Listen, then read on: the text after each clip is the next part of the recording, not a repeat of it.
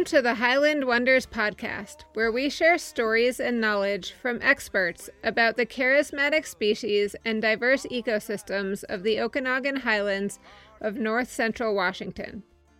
My name is Jen Weddle, and I am one of the co directors of Okanogan Highlands Alliance, a nonprofit conservation organization dedicated to protecting the beautiful Okanogan Highlands. This episode features Islands in the Ice, Nunataks. Nunatak is more than a really hard spelling word, although it is a really hard spelling word. In 2015, it was one of the final words in the National Spelling Bee. There are a few different ways you might imagine spelling it, and different spellings bring to mind different meanings, but we'll let you think about that on your own. This podcast is all about N U N A T A K S. Nunataks. Islands in the ice. Rugged, rocky peaks jutting from glacial ice, exposed to the sun, the wind, snow, and rain. There's not much protection on a nunatak, just cracks and rocks. But during ice ages, that is all that a few hardy plants and small animals need to survive. And it's possible that some of the alpine species that are found today atop the tallest peaks in the Okanogan are the same species that found safe harbor during the last ice age on these islands in the ice. This presentation is brought to us by George Thornton, local educator and naturalist, civic leader, and also happens to be the president of OHA's board of directors. In the next 45 minutes, George will connect so many ideas and concepts, from climate to geology to botany to ecosystem dynamics. Hopefully, your head won't spin. He has spent a lot of time puzzling out the whats and the whys and the hows of the species and interactions he has observed through his personal explorations in the area and his formal work conducting plant surveys with the U.S. Forest Service. And without further ado, here is George to tell you the whole story. Enjoy!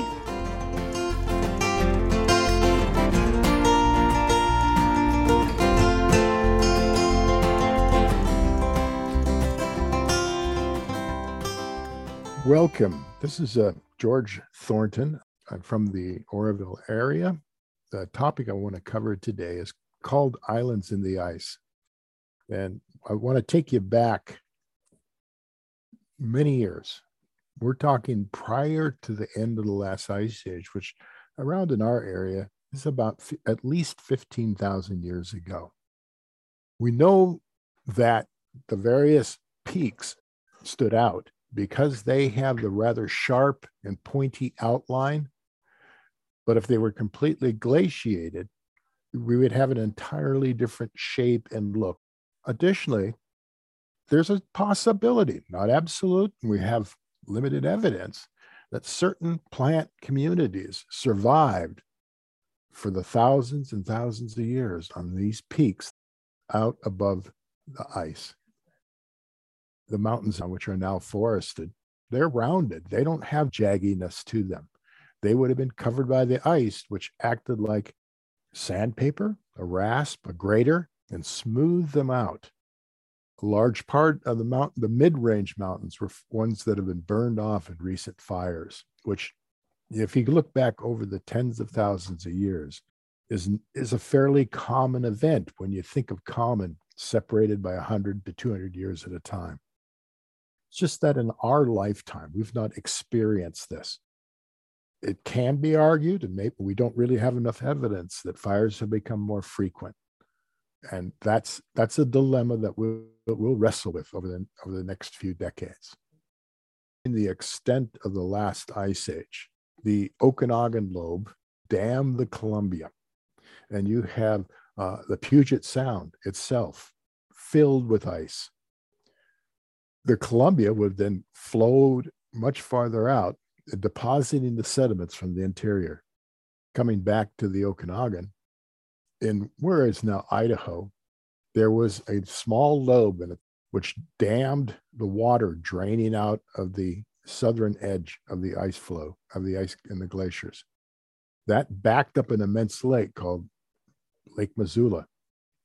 Periodically, the, the depth of the lake would get so deep and the pressure of the water would break through that lobe, what we call the, the Bretz floods. You have the effect on the on the basin and down through the Columbia, and it even backed up into the Willamette Valley, depositing a great deal of sediment, which makes it such a great agricultural area today. Equally, the Yakima Valley, you can see water backed up into it. For our purposes today, though, we're underneath that Okanogan lobe. What evidence we have seems to think at Tonasket, you probably had somewhere around 5,000 feet of ice above us, a mile. So if, if the valley's about a thousand feet high today, you add at least 5,000 feet to that. So then you're talking an altitude of around 6,000 feet. In the Cascades, it would have been higher yet. So we would be talking maybe 7,000 feet altitude would be the top of the glaciers. And the few peaks above that would have been these sharp pointed peaks and ridges. The name that's applied to these isolated peaks, these isolated bits of rock, are nunataks. N U N A T A K S. It's an Inuit word because to the far north, these are still common features today. And so we use the Inuit word, and roughly it translates to isolated rock above ice. I want to bring up and suggest the possibility that within these glacial areas, there's valleys, there's mountain peaks that are isolated, completely surrounded by ice, which would have been in our immediate area Chopaka Mountain, Windy Peak, and Tiffany. Now, there's probably more, but those are the ones closest by. And we'll get into how to pick them out and identify them. First, some background. When we refer to these areas which were surrounded by ice, surrounded by glaciers, they're called glacial refugia. If they're up in the mountains, we call them alpine glacial refugia. They're called refugia because these were areas where the, there was this strong potential for plants and animals to survive in long periods of time in these, possibly becoming isolated and over a great span of time to then develop characteristics and features that made them different from the species that they came from. Now we're talking, if we talk glacial refugia in general, they could have been in some feature out in a flatter terrain where for, for whatever reason the glacier went around it or in the case of the valleys flowing north from the from the lakes in the scabland those valleys could have been refugia. And the same thing is going to apply. They're going to have unique physical features as well as a combination of plant life that makes you wonder about the diversity. Why are things where they're at? So we look for two things. Unique terrain gla- glacier features erratics moraines eskers. Um, we're not going to spend a lot of time with those because what what you find is the peaks do not have these features and they don't, don't look like they've been ground and smoothed or, or, or, or rounded. They're very peaky and very very craggy. In the regular refuge on flatter land then you then you're going to have other features to look for primarily the unusual plant species. And having spent 20 years with the forest service and, and a lot of time on my own. These are the things that i my big background is in an unusual plant species in our area. And the, these peaks which have a possibility to be the nunataks to be the re- remnants that stuck above the glaciers. I'll repeat them Chopaka which really is three peaks. It's it's a um, Chopaka itself, it's Hurley Peak, and it's Joe Mills in that complex. Then you have Windy Peak far to the west, and then south of Windy you have Tiffany. Tiffany's the tallest at about 8,400 feet. Windy's about 82. Chopaka is barely under 8,000 feet. islands in the ice, just popping up out of this great field of ice. Broken rock terrain, that chunky rock that's just lying on the surface. That is characteristic of a nunatak. So now we have two things the pointed, jaggy outline, and then you have this rugged, fractured rock terrain, our physical signs. That's a good possibility. Is these these weren't glaciers. The fractured rock, yeah, we have we have uh, things like that in non-glacial areas, but this rubble is uh, it's blocky. You'd think if it was covered by ice at all, it would have been carried away. Whereas a lot of our uh, when, when, we see rocks lying around at lower altitudes, um, they're talus slopes. They're they don't have that the same feature of just lying on a on the surface, just a rocky rubble. We'll get into more of that later. All right, the ice is melted.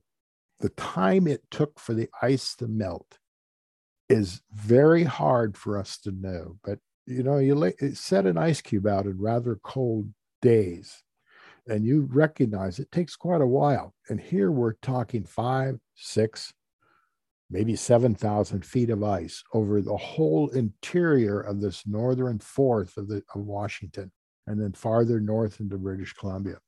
It's going to be cold. It's going to be windy. You're going to have snow and ice, and, and some years are colder and some years are warmer. That's no different than, than today. The sun's going to be the same. It's just as hot, it's just as bright, it has the same day length as we have today but it's a slow warming and it's going to come and go. One thing to keep in mind is where does all the water go? All the snow and ice, it's melting. As your eye gets trained, you can see some uh, what the consequence of the great deal of water. One of them is the raise in the ocean levels. We're talking three, 400 feet rise since the melting of the glaciers. Focusing on the plants, it's a pretty slow process for the return of what the ecological and plant the plant community animal community that we see today a lot of them is is going to be introduced naturally the non-glacial land was less than 100 miles south of us so the animals that were there the plants that were there could reintroduce in our area fairly quickly but you're talking Arctic tundra. It's really different community of plants. And if there were remnant plants on from the tops of the peak, they would have spread downward from those peaks and into areas which resembled those areas that they survived in. Then, as the climate warms yet again, they would have struggled and retreated to the higher terrain again. So there's this ebb and flow up and down the mountains as, as the climate evolved over the years. There's strong evidence, and, you, and that strong evidence is you find lakes and ponds that have been around a very long time, and you do corings, and then people who know what they're doing look in the mud layers and they can see the pollen grains. And those pollen grains, they're unique to every particular species of plant. And so by looking at the variety of pollen grains, you can you can find out what the plant communities were like at particular layers of sediment in the bottom of these older ponds. The best guess is five to 6,000 years ago, it was much, it was at least as warm as we're experiencing today and maybe warmer. And it what stayed that way for a, quite a long time. This environment changes. The thing that is different today is the speed of change.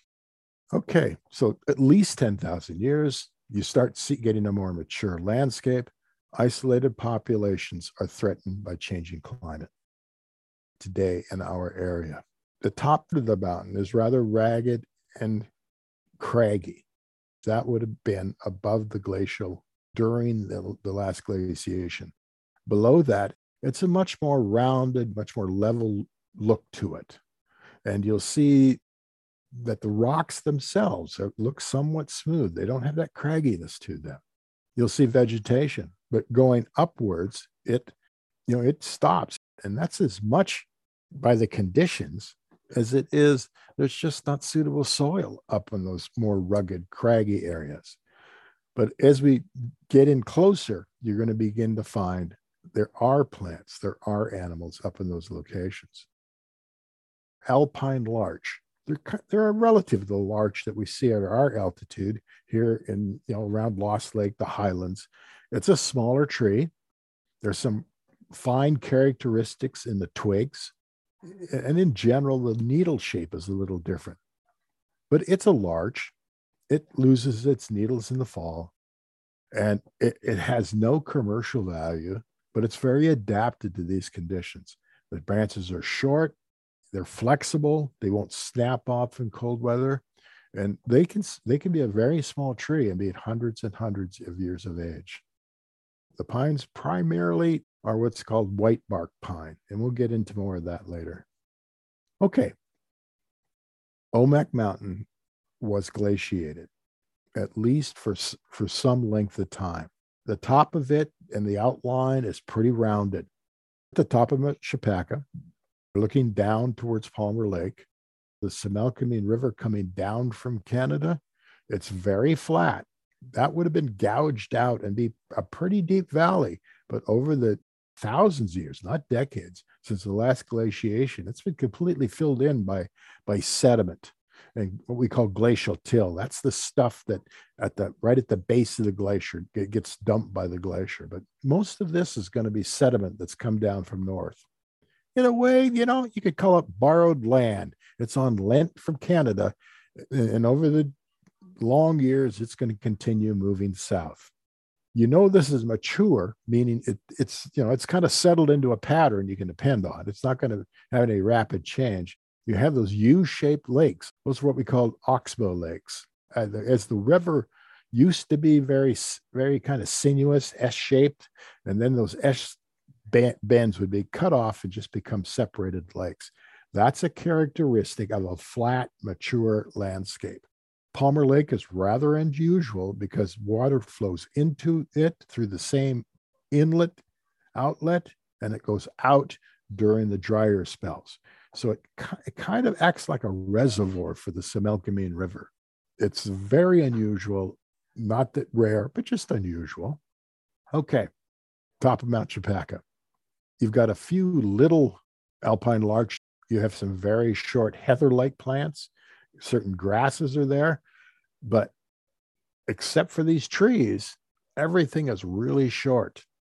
Okay, on the very top of Hurley Peak, there are some very, very unique plants. They, one species grows nowhere else in the whole state of Washington. And it's actually its closest relatives are hundreds of miles north on other peaks.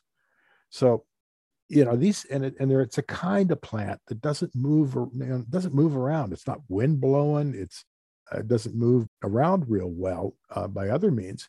You know it's it's so unusual. It gives us piece of evidence that perhaps these peaks here we have leftover plants from the last glaciation on these peaks Chopaka hurley and joe mills these three peaks together are what we call Chopaka. And it's set aside, aside by our state as what's called a natural area preserve because it, it's, a, it's a real special area. It's isolated from the rest of the Cascades. It has a unique collection of plants found nowhere else in this big a combination, nowhere else in the state. And, uh, you know, it's, it's, an, it's just a neat place we're talking um, a, at least 13 species of rather rare plants between these three peaks. I want to slip into another discussion now that's a feature of, gla- of glacial activity. The movement of the glacier is like a really slow river. And it's as it mo- moves along on the north side or the uphill side, the glacier rides up and it and it just makes it a very smooth slope. It grinds it. And little chunks of rock embedded in the bottom of the glacier get moved along, just acting like gouges, uh, smoothing the surface. But on the south side, it, it tends to have a, a much steeper because chunks of rock, the glacier freezes to it The rocks are fractured by the by the pushing of the glacier. Moisture gets in there, it freezes, it cracks them apart. So you get a very abrupt edge on that south side. That's a good piece of evidence that an area has been fully glaciated. That action is called plucking.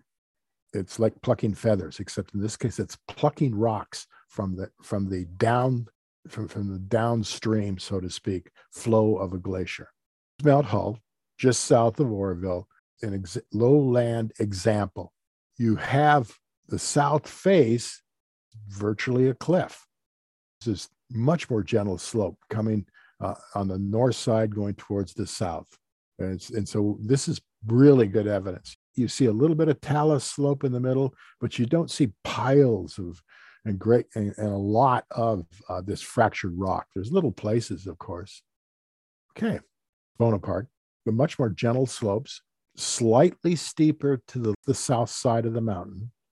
And where plucking occurred, it made, made it steeper than on the side where the glaciers rode up and over the top of the mountain. Top of Bonaparte, rock lying around. It's not a pile of rubble. There, many of them are smooth, and there's a fair amount of uh, sand and gravel around, which is helping the plants grow a little bit. So this is again, for, for at least some time, the glacier went up and over them. All right, Joe Mills Mountain. When I was up there, there this last summer, we were surveying uh, to locate these rare plants. I and a volunteer. Trees you see, white bark pine, you have spruce. There's, uh, I believe, there's even some some alpine fir, various heather-like plants and grasses. So you don't have a lot of shrub in between. Small trees, and you got short trees. Okay, let's look more deeply into what the plants might be telling us. First, pretty common plants, larch. They drop their needles. That keeps them from needing to protect their needles and leaves from the cold. They have relatively short branches and they're pretty flexible so that when we get a snow load, they're not going to they're not going to be broken down too much. Beyond that, there are some pretty low lying plants. Those are willow trees. Yeah, willow trees. What are we talking? An inch at the most? Yeah. There's actually three species of willow tree, more or less like that on the top of the, the, the mountains. There are some little tiny catkins, less than a quarter inch. This is a willow tree under alpine conditions. Plants in general, they tend to be short, and that's to accommodate frost, ultraviolet rays, wind. They're often hairy. Again, ultraviolet and cold. They're adapted to a heavy snow load. They're adapted to a short season. If the plant needs pollinators, it's going to be bumblebees more more likely than not. There are other bees around, and there's flies and little beetles, butterflies, but it doesn't have the same number and kinds of uh, pollinators as as you're going to find in a much more lonely land. Okay, if you want to have any questions, you can uh, send them in to my email, which will be at the end. And I'll be glad to tell you. We don't know absolutely for sure on any of this. A lot of this is maybe possible, looks like it, and sort of analysis, but it's a very interesting puzzle that we're working on. This is a big story I want to share with you. The Clark's Nutcracker, they got a beak like a chisel. You don't want to mess with them. I never have. I don't plan on it. The tree is a white bark pine.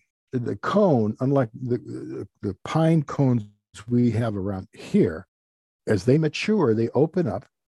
The seeds are caught by the wind and they're blowing around so that they can, you know, start another pine tree somewhere else. Well, this white bark pine, those do not open up at all. They're just coated with resin. And the, so the only way the seeds can get out is this Clark's nutcracker. They really flock to these higher altitudes when the cones start ripening because the seed in them, pine nut, is just, uh, you know, it's bigger than a pea. and they're just filled with nutrients. The Clark's nutcrackers be up be up in the alpine for a month or two before they start coming back down to lower altitudes. Well, there's just too much for them to eat at any one time. And the pine cone harvest, the nut harvest, some some peaks, some mountaintops are, have a lot, and then the next year they don't. So the so the, there's a big movement around. The birds check all of them out, and then they'll settle into an area where there's a lot of cones, and they they wedge and chisel those seeds out, and they'll get a, several in their mouth, and they fly off, and they dig a hole in the ground, and they bury the seeds. Well, sometimes they get back, and sometimes they don't, and there there you have a new tree planted. those are called a cache, a seed cache. Well, there's a lot of other animals know all about this. And when it, it is a primary food for grizzly bears, it's a primary food for ground squirrels, rabbits, various other rodents, other birds. But it's the Clark's nutcracker doing all the work and caching the seeds, and then other animals get pretty dependent upon it. The trees depended on it because if it, if it weren't for the movement of of the seeds around by the Clark's nutcracker, you would have just this really heavily packed uh, location of, of little trees. They'd be crowding each other out and fighting each other, and not the scattered population of white bark pine. What we call a symbiotic relationship. That means both of them, the Clark's nutcracker and other animals, and the white bark pine are dependent on each other. Unfortunately, when people came from Europe to North America, and more specifically, came into our area, they carried with them a disease called blister rust. And the trees in Europe, you know, in a sense, you could say they grew up with this blister rust.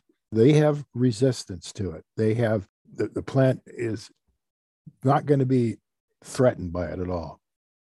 Well, our pine not not all pines, but we call five needle pines. If you look closely at the at a pine, they'll have a little cluster of needles, and if you count the number of needles in it, it tells you which major group of pines it belongs into. So around here we have two needle pines, and that's lodgepole is primarily our two needle pine. We have our ponderosa pine, that's got three needles, and your white bark pine's got five needles all five needle pines are susceptible to blister rust to the point of driving them extinct in our area. This is a growing threat. Think about what we just talked about. You got a group of animals, birds that are extremely dependent upon the seeds. You got a tree that needs the birds to spread the seeds around. And now you got a disease wiping out the white bark pine. Yeah, the western white pine is a five needle pine also. It's getting attacked by the same blister rust. We have we don't really have a way of doing much about this. It's just one of those unfortunate things that happen. There's a long history of people moving all over the world. We carry things with us, diseases that affect us, and we have animals we brought around that end up being trouble. But in this case, it's a fungus disease. But just like so many things, there is probably, and they're looking very hard for resistant white bark pine and then finding them, getting the seeds from them, and replanting a blister rust resistant variety of white bark pine. It's a work in progress. We'll see how well this works out. Let's move on. Okay, let's look at some unique plants to the alpine. One called snowy cinquefoil or Potentilla. Beautiful little yellow flower, you know, kind of like a buttercup, but it's it's it's a different different flower than that. At the base of each petal is just a cute little orange dot. So you got the yellow and the orange. This plant, it sprawls out a little bit on what we call stolons. Uh, but the unique feature of it, it's very hairy and on the underneath of some of, of every leaf it is absolutely snow white and that's the easiest characteristic to identify this plant you're up on the top of some mountainous rocky place uh, know, when there are very few trees around. In fact, you have this rock rubble all fall around you. It's really short. You flip over leaf, and it has this just blinding white, snowy cinquefoil. It's on a few of our highest peaks. I've seen it over on, let's see, Tiffany. I haven't been to the top of Windy yet, but it's probably there. And it's on Chopaka and it's on Hurley Peak. The plant that I've been doing the most research on, this kind of aqua blue or aquamarine colored flower what we call the glaucous gentian. Glaucous is some fancy word in plant world that we use to say it's blue colored or blue tinted. I think this is more of an aquamarine or a turquoise color. You, you can call it what you want. It's about two to four inches tall. I spent a lot of time looking for it this past summer. We found 176 plants. You could guess we missed some. Maybe maybe there's 200 up there. But we looked really, really hard for it. 10 years ago, approximately, I was up there and found 900 plants. I, I have a strong suspicion this plant, they go into dormancies, they're hard to see. Then the, the good years, they come back. I don't know. The Glaucous gentian, it's a perennial, fleshy little leaves at the base. They're in fours, and it has to grow up a little before it's going to flower. So you'll find little clusters of fleshy green leaves in these sets of four. But boy, I tell you, you just you have to spend some time and get used to seeing them. They don't necessarily jump out at you. Let's take a look at some others, some common ones. You have the paintbrush, you got lupins, you have uh, daisies, you have uh, and the, you have a kind of goldenrod. Pretty typical alpine meadow. Lupin are wonderful. Generally, all of our lowland lupins, you don't think of them as having a strong scent. You get up in these alpine meadows when when you have a dominant lupin bloom, it perfumes the entire air. It's just exotic and wonderful. So lupin's a really big plant in the alpine. Chopaka Mountain itself is thought to be one of the most beautiful displays of alpine flowers. You know, you hike up there, yeah, let's see, late June into early July, it is spectacular. It's, it's well worth the hike. It's a little bit vertical, but you know, you take your time. It's it's not bad. You know, it's easy to get there. You just walk up. You're not going to get too lost.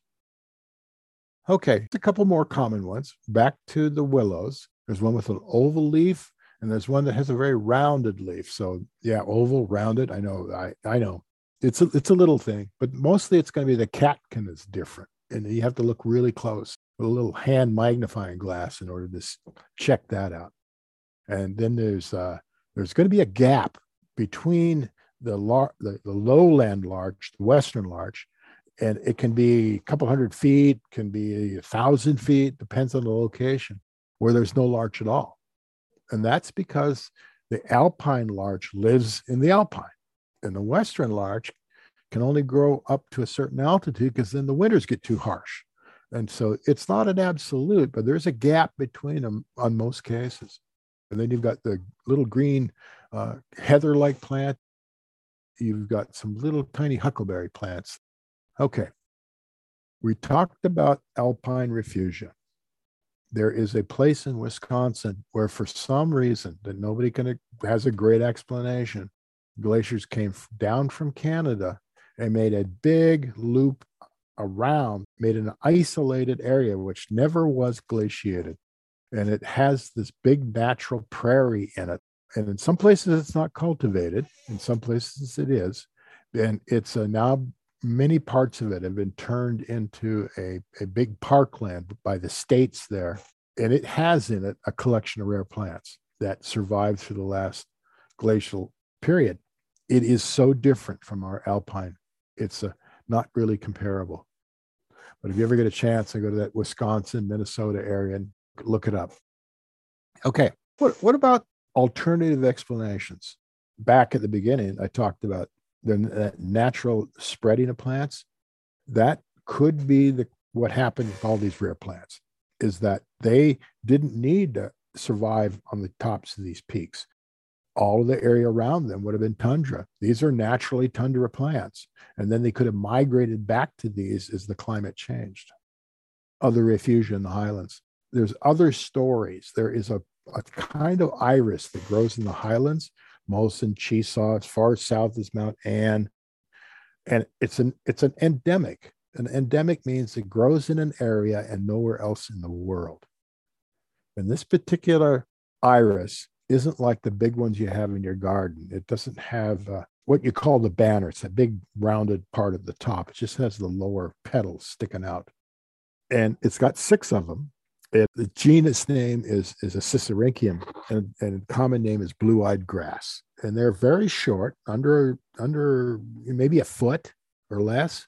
You got to look real close. It looks like grass, hence the name. But but that it has these flowers, maybe as big as a quarter. We have two species in our area. One of them is where the lower sheath that covers the flower as it's developing is just the barely longer than the flower head itself. And, and then, the, then you have the little blue flowers poke out from that. And they're usually above that part. Our other species, the one that's endemic to our area and nowhere else in the world, that lower bract, B R A C T, sticks way out and is maybe a couple inches long and really thin and dagger like. And, and the flowers don't get that tall and they're kind of just clustered around this long dagger like lower bract on the flower. Okay, years ago, they did a genetic study. They looked at, well, actually, uh, they looked at the chemical enzymes and, and the genetics of the plant.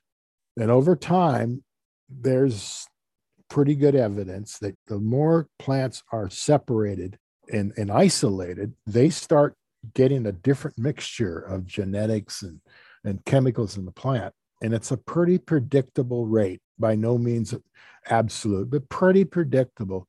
You can you can make a good estimate about how long a plant has been separated from others like itself. Where ours, this Sisyrinchium, this blue-eyed grass with the long with the long daggered lower bract, has been alive and in existence in our area since somewhere in the middle of the last big glaciation. Well, that means it had to come somewhere, but uh, everywhere in its habitat today was completely covered by ice. How did it get here? And it's not the only plant that kind of raises that same question. So there's that possibility. The plants are saying something. Yeah, sure, they may have been brought in by, by natural means, you know, via animal or via the wind. Sisyrinchium seeds don't get spread by wind, and they're very and they don't they don't spread very far. Period. Okay, raises a question. They're just the, the seeds are like little little dots, not much else. So there is some evidence. There was other refugiary area, you know, areas that weren't glaciated at the at the edge of the um, of, of the ice at that time. Who knows? Maybe there were survivors in it. Speculation just thoughts. Climate change impacts. Hey, if you think climate's changed now, think back to 5,000 feet of ice and compare that today. Yeah, we get climate change. There's no kidding. The only question is how fast and in what direction. Well, right now, climate change is happening pretty darn fast compared to historical times. The impact of that is, is plants and animals are used to change. They're adaptable. The difference is you're talking about change over hundreds of years. And so plants move around by natural means to find more advantageous places. On our mountain peaks, one of the natural things to do would be move up higher where it's cooler and you, and, and you can survive the heat and the drought. Well, after a while, you run out of mountaintop. And that's what we're faced today with these nunataks in our area, these rare complexes of plants they don't have anywhere to go. They're running out of territory. In the greater world, given all the other things, is it a big deal? Maybe not. But diversity in general, in all ways, gives you a better chance of survival because you never know what are positive features in the future. Human impacts, roads, parks, inordinate number of hikers, grazing, fires. You go on and on. Human impacts as our population grows, as we're more capable of getting places with machinery, with where we normally would be a long hike in that limited who who is there under what circumstances. Human impact's getting to be a bigger and bigger thing. Fire. It is a constant companion with our ecosystem in Eastern Washington. We just happen to be seeing a lot of big ones now, but we have that additional problem of the of the increasing drought and more people and and fires uh, in my lifetime have gotten more frequent and very much larger. And if you go to the top of Mount Chopaka, I can find chunks of charred wood on the very top. And that's at least the best history I can find shows that all of that area was burned severely shortly after 1900. Just now, we're starting to see a few alpine larches, a few white bark pine starting to grow at similar altitudes again. You're talking over a hundred years for trees to come back to the tops of the mountain. So as fires get more and more frequent, if they do, then there's not going to be that opportunity for the re- reclaiming of these various parts of the of the landscape by these slow recolonizations by the natural world. That's going to have an impact. Some species will not survive. I'm glad to field your questions. Love to hear from you. Just and I can I'll give you whatever response I can. Hey, I have one more question for you. Sure. Kind of related to human impacts and people exploring our area. Yes. Do you have recommendations of what people can do when they're exploring these mountaintops mm-hmm. and mm-hmm. encountering rare plants, both in terms of like being careful around them mm-hmm. to try to mm-hmm. minimize their impacts and also do you know of any citizen science opportunities where people can take pictures or or send in pictures that they have. So those are my two separate questions. Okay let, us deal with the first one. How can you cause as an individual the least impact? There is the whole thing of no trace that you don't you, your your practices you don't leave marks. You don't hack at a tree. You don't dig holes. If you're in muddy areas, stay away from it because your imprint is will last dozens of years, particularly wet spots are that way. Stay on the main trails as much as possible. If you see a pretty flower, take a picture. Don't take the flower. You know, and, and okay, go up and enjoy the time. Think about it. And if the opportunity comes up, be willing to make a comment about how important it is to to keep these places largely intact they're already struggling we don't want to add more impact than necessary. So that's participation and keeping these places as untrammeled as possible. And then no trace. We talk about no trace camping well no trace activities. The second question you bring up is are there organizations? There's the washington trails association. Well it's dedicated to trails but it's talking about similar areas. You you have the um, rare care out of the University of Washington, and that's the group I work for more than anybody else. Where they'll train you in looking for and inventorying and, and doing the mapping of rare plants in the state of Washington. They don't, they're not necessarily alpine. They could be all kinds of places. We have several in, in the highlands. We have a we have a yellow lady slipper that's very, very rare and scattered around. We have a couple of other orchids that are really, really, really rare in, in, in the Okanogan Highlands. And you get that, it's just a neat feeling to know that you're helping as well as, you know, this is pretty dang special. And you can get a picture and you can keep that picture and you're not doing any harm at all. There's a, a type of orchid that is found nowhere else in the state of Washington except in the Cape Lebeau area. And it, there's only maybe a total of 40 plants discovered totally in the state of Washington, and they're all in our area. We don't know why, they're just there. In another area, there's a type of huckleberry. And it's not found, again, nowhere else in the state of Washington. It's pretty common back east. Okay, why is it here? We don't know, but it is here. And so keeping that there, that little bit of genetic diversity can make a big difference. Those are two examples that are easy for me to bring up that many rare plants are incredibly obscure. They're difficult to see. Uh, very few of them are big and showy. And that, so the, a lot of them are maybe, and I'm, I underline maybe, rare because we they're hard to find, not because there's a, a very limited number of them. Most of them, though, are restricted to very special small habitats, unusual places. Common rule unusual plants are found in unusual places. Not always, but it's a good good rule of thumb. So if you get, you're in an area which is, man, I haven't seen this before. This is really different. You might step a little more carefully. You don't know what's there. Sounds like good advice. Yep. Yeah. Thank you.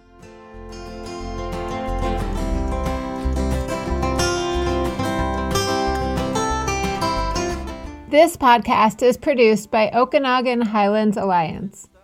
OHA is located in Tonasket, a town in the heart of the Okanogan Valley of north central Washington. We are inspired by the beauty and diversity of the landscape that surrounds us, from the aspen and conifer forests to the highland lakes to the tumbling creeks that descend to the wide, glacier carved Okanogan River Valley. We engage in environmental advocacy, habitat restoration, and educational activities in our efforts to protect local ecosystems for future generations. To learn more about OHA or to become a member, please visit our website, okanoganhighlands.org. Thanks to George Thornton for providing this presentation and to Humanities Washington for supporting season two of the Highland Wonders podcast. The theme song was written and performed by Tyler Graves and Andy Kingham.